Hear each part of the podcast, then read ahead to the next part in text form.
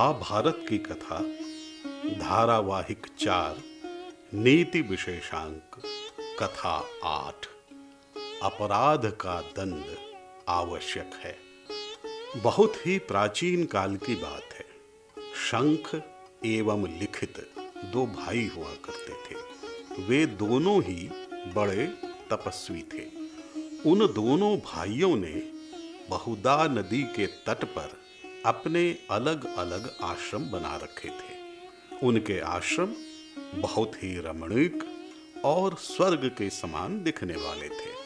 उनके आश्रम में सुंदर उपवन भी थे। वहाँ के वृक्ष सदा फल फूलों से लदे रहते थे। एक दिन की बात है, लिखित शंख के आश्रम में आया। उस समय शंख अपने आश्रम में नहीं था। लिखित वहीं बैठकर प्रतीक्षा करने लगा। बहुत देर हो गई, किंतु शंख न आया। इस प्रकार अधिक समय बीत गया। लिखित को वहाँ बैठे बैठे भूख की तीव्र अनुभूति हुई। उसके आसपास ही फलों से लदे पेड़ थे। उन पर लगे पके फलों से भीनी भीनी सुगंध भी आ रही थी। इससे उसकी भूख और तीव्र हो गई। अपने भाई की अनुपस्थिति में उसने एक वृक्ष से फल तोड़े और उसी वृक्ष के नीचे बैठकर खाने लगा। इतने में ही शंख भी वहाँ आ गया। उसने लिखित को फल खाते देखकर पूछा, भाई, ये फल तुम्हें कहाँ से मिले? यह सुनकर लिखित ने अपने बड़े भाई के पास जाकर कहा, भैया ये फल तो मैंने उस सामने वाले वृक्ष से तोड़े हैं। यह सुनकर शंख गंभीर हो गया और बोला, तुमने मुझसे बिना पूछे ही फल तोड़कर खाया। यह तो चोरी हुई। अतः तुम राजा के पास जाकर अपने अपराध को स्वीकार कर दंड की प्रार्थना करो। लिखित यह सुनकर स्तब्ध रह गया। अनेक बार मनाने के बाद भी शंख न माना, और उसने लिखित को राजा के पास जाकर दंड प्राप्त करने को कहा। लिखित अपने भाई की आज्ञा टाल न सका और राजा के पास गया।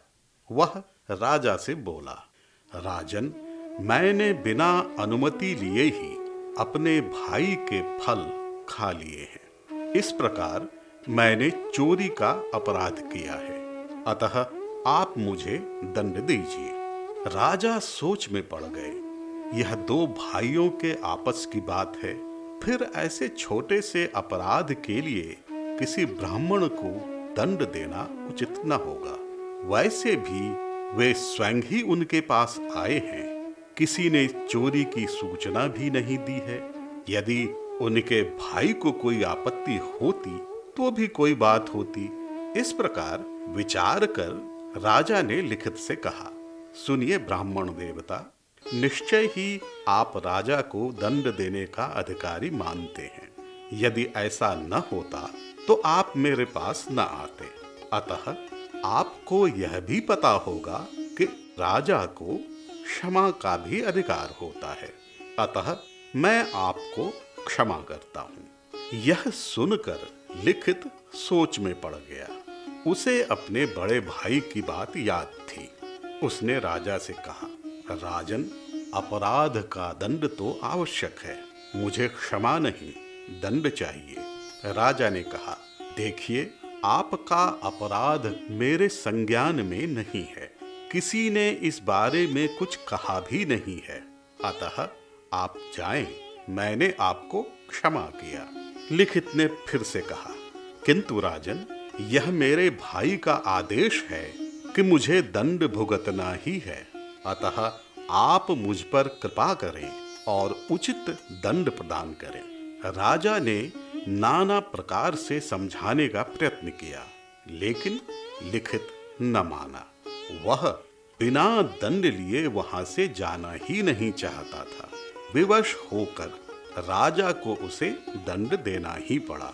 उसने चोरी का दंड देते हुए उसके दोनों हाथ कटवा दिए। इस प्रकार दंड पाकर दुखी मन से लिखित अपने भाई के पास आकर बोला, भैया, आपकी आज्ञा के अनुसार मैंने राजा से दंड पा लिया है। अब आप भी मुझे क्षमा करें। लिखित को दुखी देखकर शंख ने कहा, मेरे प्रिय भाई मैं तुमसे कुपित नहीं हूँ। तुम धर्म ज्ञानी हो और तुमसे धर्म का उल्लंघन हो गया। अतः उसका दंड तो मिलना ही था, किंतु धर्म ज्ञानी इससे दुखी नहीं होते। अब तुम शीघ्र जाकर बहुदा नदी के तट पर देवताओं और पितरों का तर्पण करो। यह भी ध्यान में रखना कि तुम फिर कभी अधर्म में अपने मन को न जाने दोगे। ईश्वर तुम्हारा भला करेगा। अपने भाई की आज्ञा पाकर लिखित ने बहुदा नदी के पुनीत जल में स्नान किया और ज्यों ही तर्पण करने के लिए तैयार हुआ कि उसके कंधों से दो कोमल हाथ प्रकट हो गए। लिखित को इस अनोखी घटना से बड़ा आश्चर्य हुआ। वह तर्पण करके अपने भाई के पास गया और अपने दोनों हाथ उन्हें दिखाते हुए बोला, भाई, मुझे कुछ समझ में नहीं आ रहा। ये मेरे हाथ फिर से कैसे आ गए? शंख ने मुस्कुराते हुए कहा, तुम उलझन में मत पड़ो मेरे भाई।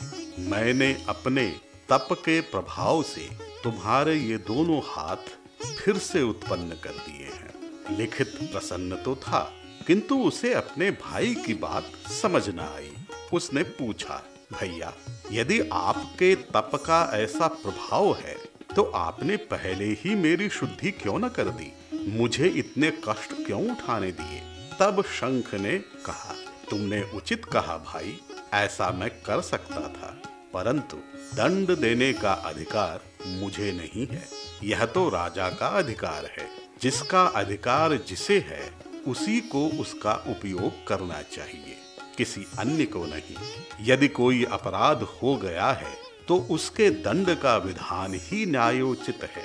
बिना दंड के शुद्धि न्यायोचित नहीं कही जा सकती। भारतीय शास्त्रों में दंड विधान को आवश्यक माना गया है। अपराध का दंड न हो तो समाज में अराजकता आ जाती है। साथ ही दंड देने का जो अधिकारी है, उसे ही दंड देना चाहिए। किसी अन्य को नहीं।